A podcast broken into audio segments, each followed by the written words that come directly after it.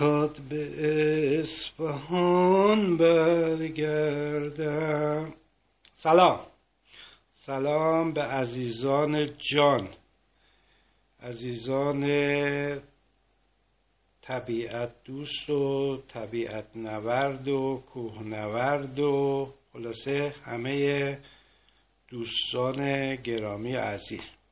اگه می‌خواید راجب اصفهان و سفر اسفرجان و سفر شهرزا اطلاعاتی به دست بیارید و یک سفر بسیار بسیار مهیج و زیبا رو با ما تجربه بکنید.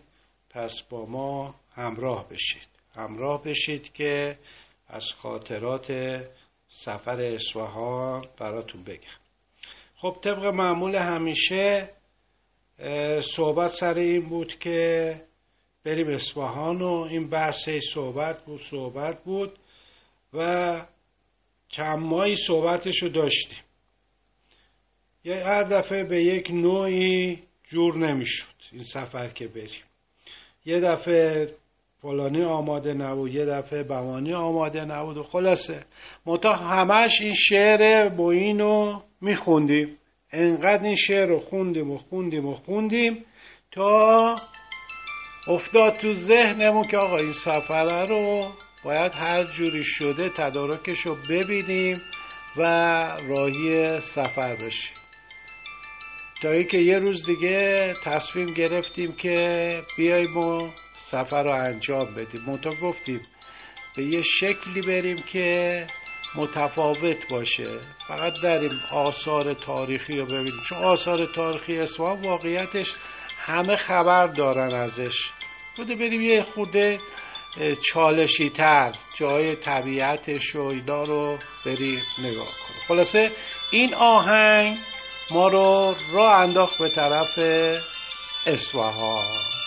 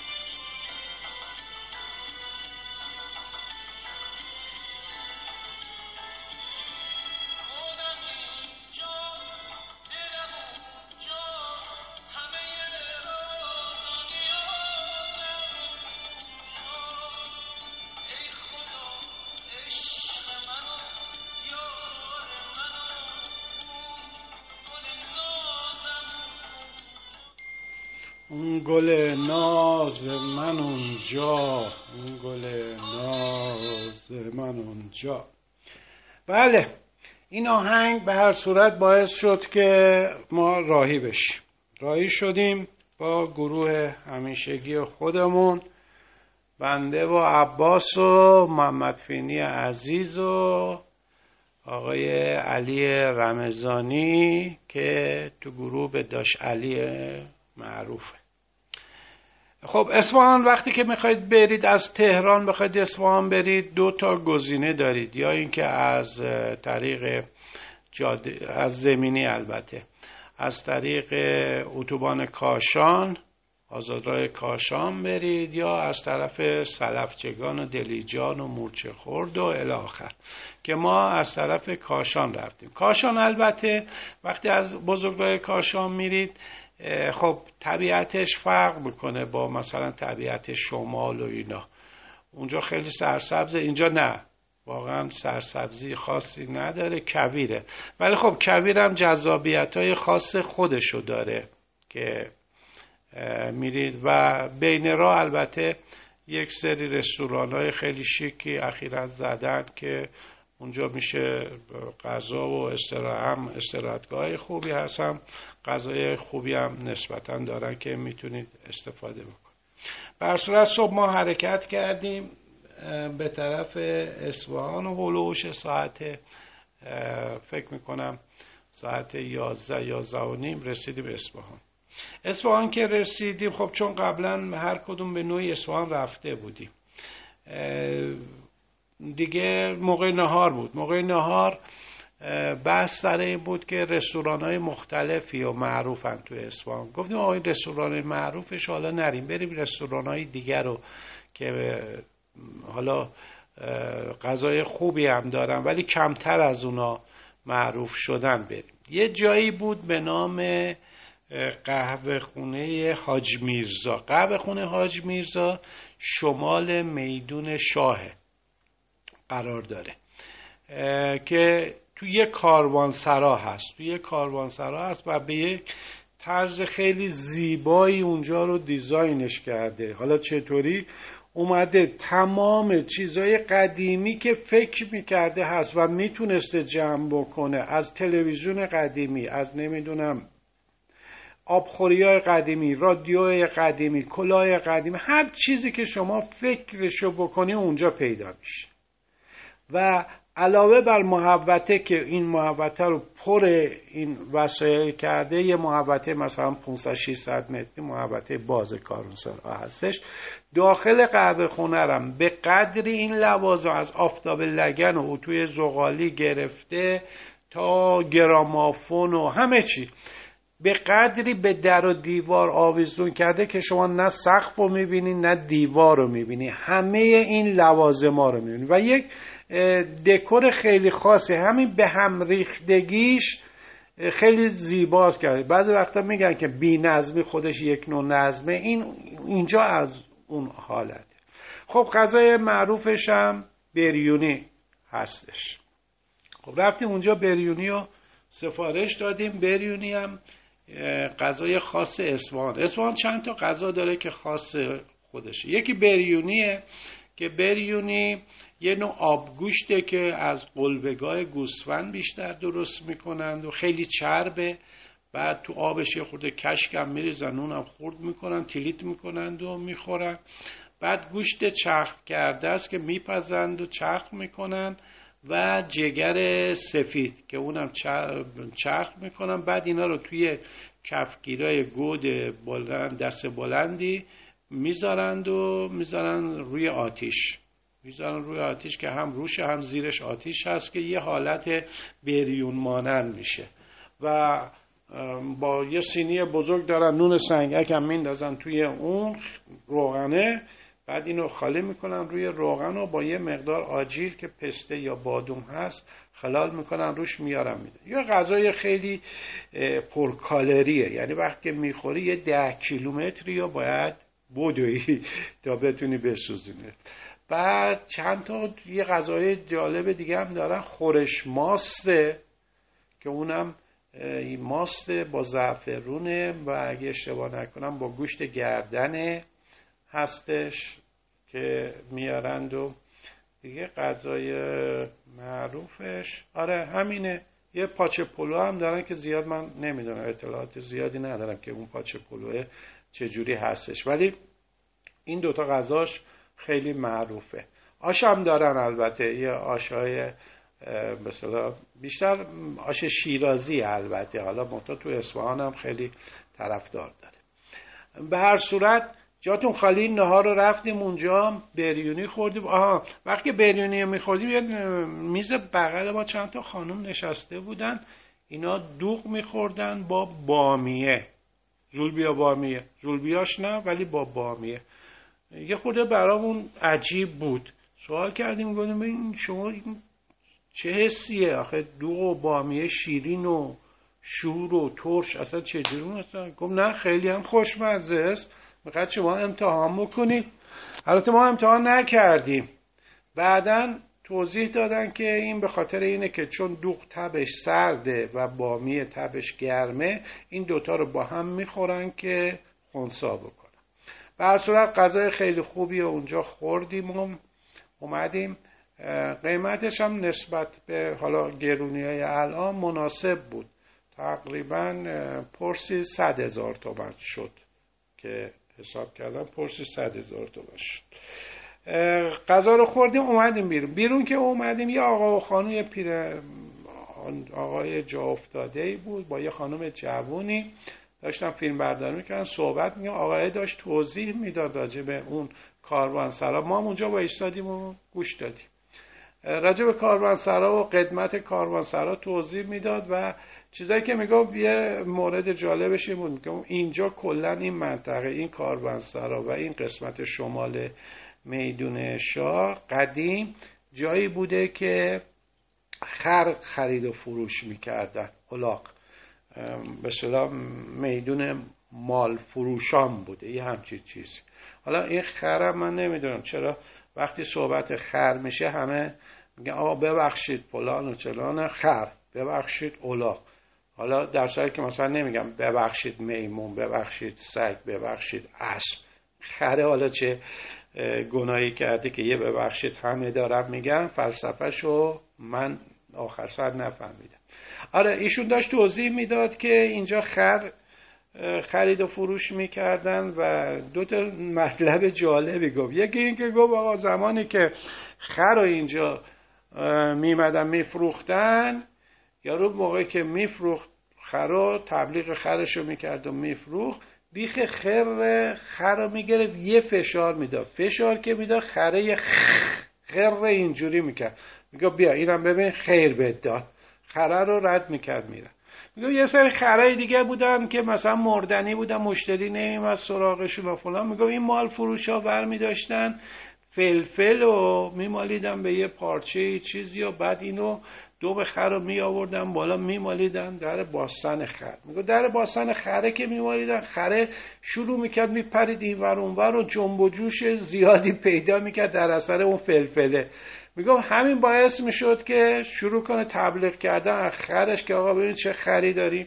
خلاصه این خر خر خیلی خوبی هست و خلاصه به همین طریق خره رو رد می‌کرد می‌رفت. که چی برای اون خیلی جالب. بعد از اینکه یه کمی با هم دیگه صحبت کردیم ایشون دیدیم که از هنرمندای قدیم اصفهان هستن.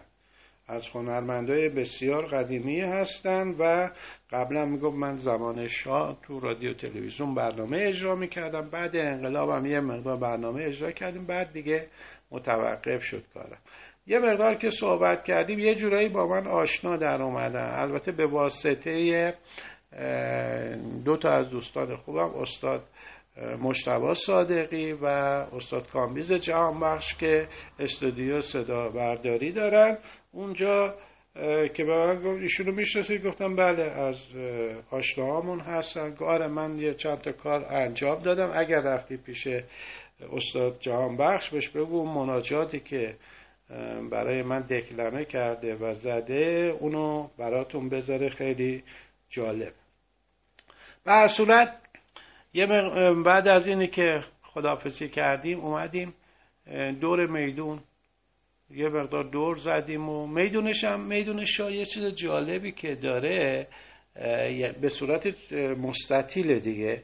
بعد دهنای می دهنای مغازه رو به میدون باز میشه. اما هر مغازه یه دهنم رو به دالون داخل داره که برای روزای تابستون که هوا گرمه تو اون تیمچه ها می‌تونن بگردن و به صلاح از آفتاب مردم در امان باشن خب تابستون بود ما اون دور رفتیم. بعد اون دهنا دوباره خودش باز میشه میره به طرف یک سری کوچه های دیگه که اونام اکثرا مغازه است و اونجا بیشتر کار، کارگاه صنعتی هستش که این کارهای صنایع دستی رو درست می‌کنه. یه نکته جالبی هم که اونجا پیش اومد یک جایی بود یک عقاب آهنی که البته حالا فکر می‌کنم جنسش استیل یا شدن یه جنس سنگینی بود به هر صورت.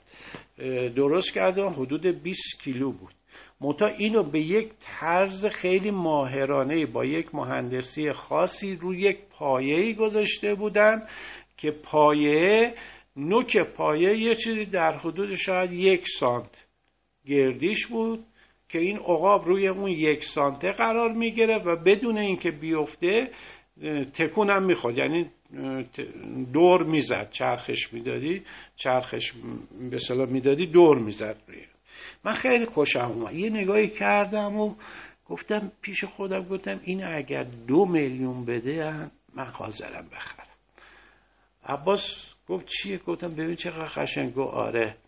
گفتم بالا این اگر دو تومن تا سه تومنم بده من یه آقایی هم اونجا رو صندلی نشسته و یه چاپایه گذاشته و نشسته بود. عباس یه نگاهی کرد و حالت این که نه مثلا دو میلیون نمیارزه. بالا اینا ولی گفتم باشه حالا نیارزه من سه میلیون می‌خوام اون آقایی که نشسته ما نمی‌دونستیم که این صاحب اثر این بنده خداست. برگشتم گفتم که آقا این چنده؟ یه نگاه عاقلا در صفی اول به عباس انداخت چون عباس هم من خیلی بزرگتره. اون زودتر اومد تو چشش. من کوچولو موچولو هم بعد بعدش هم نگاهش از روی عباس برگردون آورد به طرف من. منتها طرف من که اومد دیگه حالت چشقره بود. از ته دلش گفت چل میلیونش یعنی دیگه برید دنبال کارتون. سرمون انداختیم پایین رد شدیم. دیگه نه سوالی نه جوابی نه چیزی. خلاصه چل میلیون اثر طرف رو داشتیم رو دو تومن و سه تومن بحث می‌کردیم تازه میارزه یا نمیارزه. ولی خیلی کار زیبایی بود و واقعا میارزید. چون اینجور کارا اثر هنریش خیلی شرطه. دیگه بحث اینکه مصالح چقدر برده نیست بحث اثر هنریش. بعد از اینکه یه فالوده خیلی خوبی هم اونجا خوردیم و بستنی بستنی خوردیم و دیگه هوا خیلی داشت گرم می‌شد. قرار شد که بریم به طرف شهرزا چون برنامه اصلیمون هم این بود که بریم به طرف شهرزا و اسفرجا حرکت کردیم. شهرزا جنوب اصفهان قرار داره 85 کیلومتر از اصفهان فاصله داره.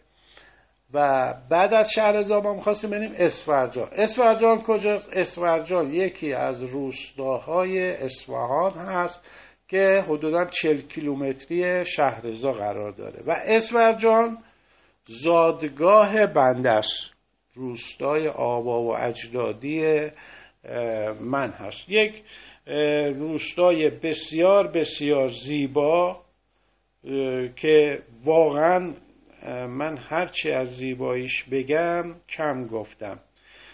یه بیشه زاری داره که خیلی خیلی زیباست این بیشه زارش. جوری که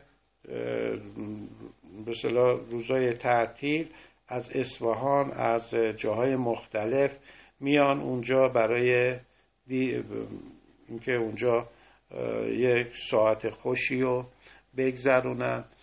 و منطقه های به مرتعه های بسیار خوبی داره. اللحاظ آبم باز همینطور چند تا چشمه بسیار بسیار خوب داره اونجا که به قول معروف ازش استفاده می‌کنن و برای کشاورزی شون اونجا استفاده می‌کنن. ولی میگم کلا جای بسیار بسیار زیبایی هستش. ما موقع که رسیدیم اصفهان یه استراحت کوچیکی رو کردیم اونجا و بعد از اون بچه گفتم بریم یه دور بزنیم. گفتیم بریم دور بزنیم. فکر نمی‌کردم واقعا روستا به این زیبایی باشه.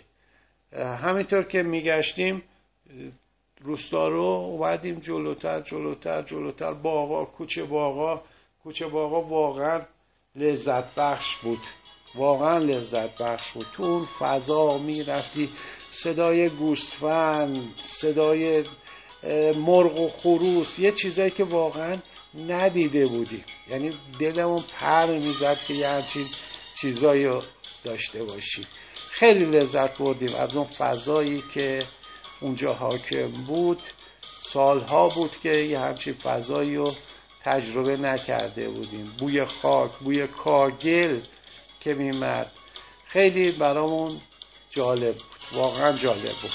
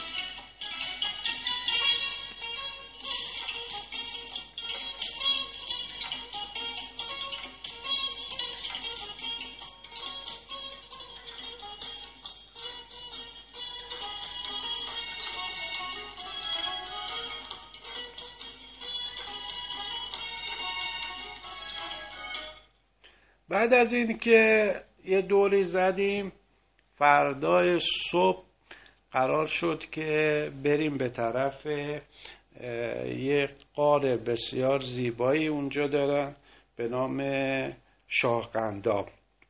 شاهقنداب در جنوب اصفهان قرار داره و یکی از قارای بسیار بسیار زیبا هست.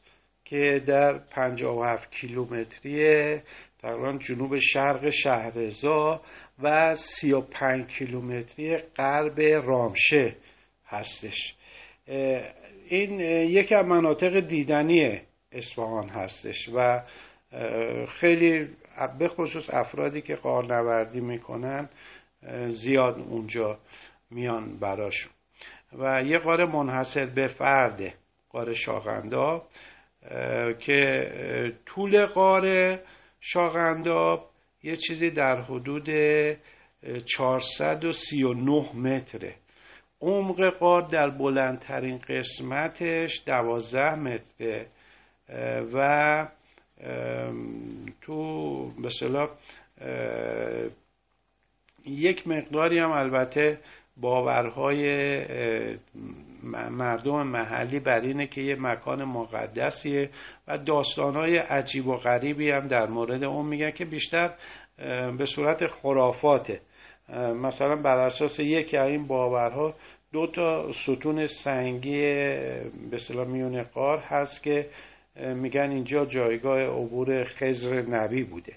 یا بر اساس یه روایت دیگه میگن هر کس یه شب رو در این قار بیتوته کنه و اونجا بخوابه به مراد دلش می‌رسه و دعای به مستحب میشه. یا اینکه میگن اگر کسی بتونه از بین این دو تا ستون یه فاصله کمی با هم دیگه دارن کسی بتونه از بین این دو تا ستون رد بشه این باعث میشه که به قول معروف به مرادش برسه. همین مسئله باعث شده که خب یه سری افراد لاغر تونستن رد بشه اینقدر رد شدن که ستونه خیلی سیغلی شده. قار شاغرداب یکی از قارای دیدنیه واقعا جز قارا قارای ایران یکی از قارای دیدنیه. تا از پایین تا دهانه قار حدودا سی دقیقه کوهپیمایی داره در یه شیب نسبتا ملایم داره. البته بعضی قسمت ها باید چیز باید دست به سنگ شد تا بتونید از اون بگذرید. جالبی این قار اینه که این قار جز قارای زنده محسوب میشه. درون قار یه چشمه قرار داره که آب اون البته قابل خوردن نیست. از سقف هم باز همینطور آب میریزه پایین و اطراف قار چون قار آهکیه یک حالتی به وجود میاد که مثل پوست ببر. هستش. که یه پرسجویی که ما کردیم میگه این قارا معمولا کربنات کلسی... از کربنات کلسیوم که تشکیل دادن سنگ آهک تو اون منطقه است تشکیل شده که در واکنش با آبهای جوی که مثلا در قالب ریزش جاری میشه در طی سالیان سال باعث میشه که این مثلا ستون ها اونجا تشکیل بشه و به یه شکل بسیار بسیار زیبایی.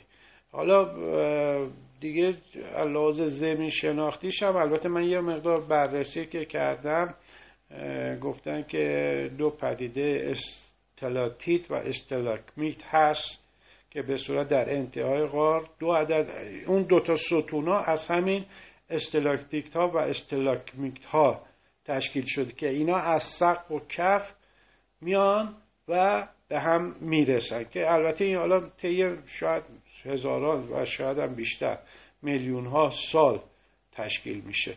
پایین قارم که یه محوطه خیلی سبز و درخت و استخری هست که میان استفاده می‌کنن. اکثرا برای تفریح میان اونجا و استفاده می‌کنن از اون محیط.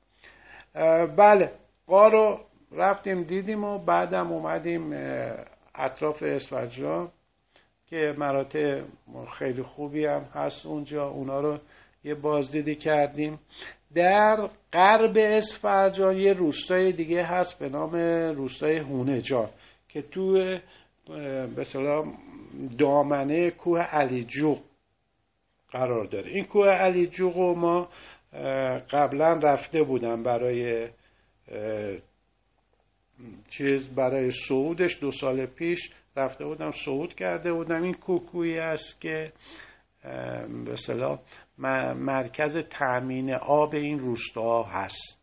یه بخشی از آب بخشی از آبشون به صورت قنات هست بخشی هم از برفچالایی که اونجا تشکیل میشه از اونجا به وجود میاد و استفاده می‌کنه. در رابطه با سفر اصفهان ما می‌خواستیم جاهای دیگه هم بریم ولی متاسفانه یکی از دوستان کار ضروری براش پیش اومد باید در میگشت. این بود که سفرمون تقریبا دو روزه شد. یعنی یه روزش که تو راه بودیم سه روزه. یه روزش تو راه بودیم دو روزم اونجا بودیم و خیلی سریع مجبور شدیم برگردیم. و خیلی از جاهایی که می‌خواستیم بریم ببینیم و نتونستیم ببینیم. ولی خب در همین حدم خیلی خوب بود برامون. یه مطلب دیگه هم که حالا آخر این اپیزود هست به خدمتتون عرض بکنم راجع فرهنگ واقعا یک مسائلی یا دیگه تو شهرها نمی‌بینیم. قبول کنید نمی‌بینیم. فقط اونجا می‌بینیم.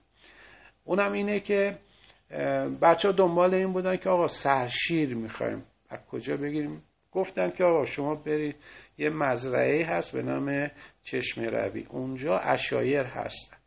رفتیم اونجا و یه چادری این سیاه چادرها بود یه خانمی بود سلام علیک کردیم و گفتیم که ما سرشیر می‌خوایم. گفت ما نداریم چون گوسفندا تو فصل بهار بیشتر شیرشون و بچه هاشون می‌خورن. ولی اگر می‌خواید فردا ساعت سه بیاید یه مقداری شاید بتونم یه مقدار کمی بهتون بدم.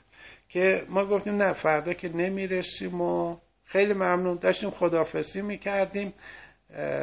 گفتیم که میشه بیایم تو سیاه چادرتون رو ببینیم. خیلی استقبال کرد. بفرمایید اومد و رفتیم تا اومدیم بریم. گفت چایی آماده کنیم. گفتم نه زیاد دیگه مزاحمتون نمیشیم بنده خدا رفت. یک مقدار سرشیری که برای خودشون گذاشته بودن آورد داد. و هر کاری کردیم که نه خانم اینو برای خودتون گذاشتید. نه. هر کاری کردیم گفت نه باید ببرید. رو مهمون نوازی اصرار دیگه گرفتیم. گرفتیم. خب کارت خونم نداشتیم پولش رو پولش گفت اصلا حرفش رو نزنید نهایتا یکی از بچه یه مقدار پول پیشش بود. گرفتیم. گفتیم خب به خودش که نشون یه بچهش اونجا داشت بازی می‌کرد صداش کردیم. اومد اونجا اون پول رو دادیم بهش. بچه نمی‌گرفت. گفتیم نه بگی. یعنی مادر انقدر عصبانی شد انقدر عصبانی شد که این پول این بچه گرفته حمله کرد به بچه که چرا گفته خانم به خدا ما خودمون بهش دادیم. اصلا چون می‌خواستیم یه چیزی براش بخریم اینجا جایی نبود. دادیم اصرار که قبول نمی‌کرد. گفت نه اصلا شما مهمان ما هستید. حالا ببینیم واقعا اصلا وضعیت مادی خاصی هم نداشته ولی اصلا زیر بار نمیره آخر سر با اصرار گفت خانم اصلا این رقم قابلی نیست. فقط اینو ما به خاطر این دادیم که می‌خواستیم یه چیزی بخره یه پفک بخره. یعنی واقعا می‌خوام بگم انقدر مهربون انقدر دریادل این اشایر بودن. بعد برگشتیم اونجا. خونه یه شبم باز همونجا خونه ما بودیم. اونجا حالا خونه ما یه قسمت به صلاح انتهایی خونه است که مخروبه شده. خونه پدر بزرگم بوده البته اونجا که بچه ها دیدن خب یه توضیح راجع به پدر بزرگت خودت اینا بده اینجا چیکار می‌کردی؟ والا پدر بزرگم من اسمش بوده حاج اسماعیل حاجی هاشمی. ایشون مرد خیلی خوب من خاطرات خیلی خوبی دارم باش. اون قدیم قدیما که اصلا کسی ماشین نداشت یه جیپ ویلیز داشت با این جیپش خیلی ور ما رو می‌برد. متا خیلی شیطون بود و خیلی قوی. قوی حالا میگم می‌فهمید چرا میگم قوی. شیطونم که باز الان میگم چرا شیطون. ایشون تو اون دوره پنج تا زن داشت یعنی چهار تا زن عقلی یه دونه سیغه. بعد جالبیش این بود که پنج تا زن کلا تو همون خونه زندگی می‌کردن یه قسمت بالای خونه حالت شاهنشین داشت که خودش با آخرین زنش که سوگلیش بود اونجا زندگی می‌کردن. دور تا دور یه باغچه بزرگ وسط بود یه حوز وسط باغچه بود. دور تا دور این باغچه هم خونه بود. خونای پنج دری سه دری دو دری خونه. و یه قسمتی هم که می‌گفتن صندوق خونه یا انباری بود. تو هر خونه ای هم باز همینطور. یه صندوق خونه ای بود که مثلا غذاها رو اینا رو اونجا میذاشتن. بعد تو هر اتاقی یه بخاری مانند شومینه مانند بود که هیزم توش میذاشتن توی دیوار تعبیه شده بود و تو یک طرف یکی از زنا تو هر طرف یکی از زنا زندگی می‌کرد. یکی توی حسخونه زندگی می‌کرد. بغل حسخونه باز یه دودری بود که یکی از زنا زندگی می‌کرد. باز شمال خونه که دو طبقه بود. اونجا باز یکی از زناش زندگی می‌کرد شد سه تا زن. یه سوگلیش هم با خودش زندگی می‌کرد. بغل سوگلی یه دودری بود که اون دودری هم یکی دیگه از زنا زندگی کرد هر پنج تا یه جا بعد پنج تا اقتداری هم داشت برای خودش ها. کسی جرأت نمی‌کرد بالا حرفش حرفی بزنه همین زنا اون موقع. الان نگاه نکنید که ما مردا ما که نه حالا من که هیچی. مردا جرأت نمی‌کنم به خانمش رو بگم بالا چشتون ابرو.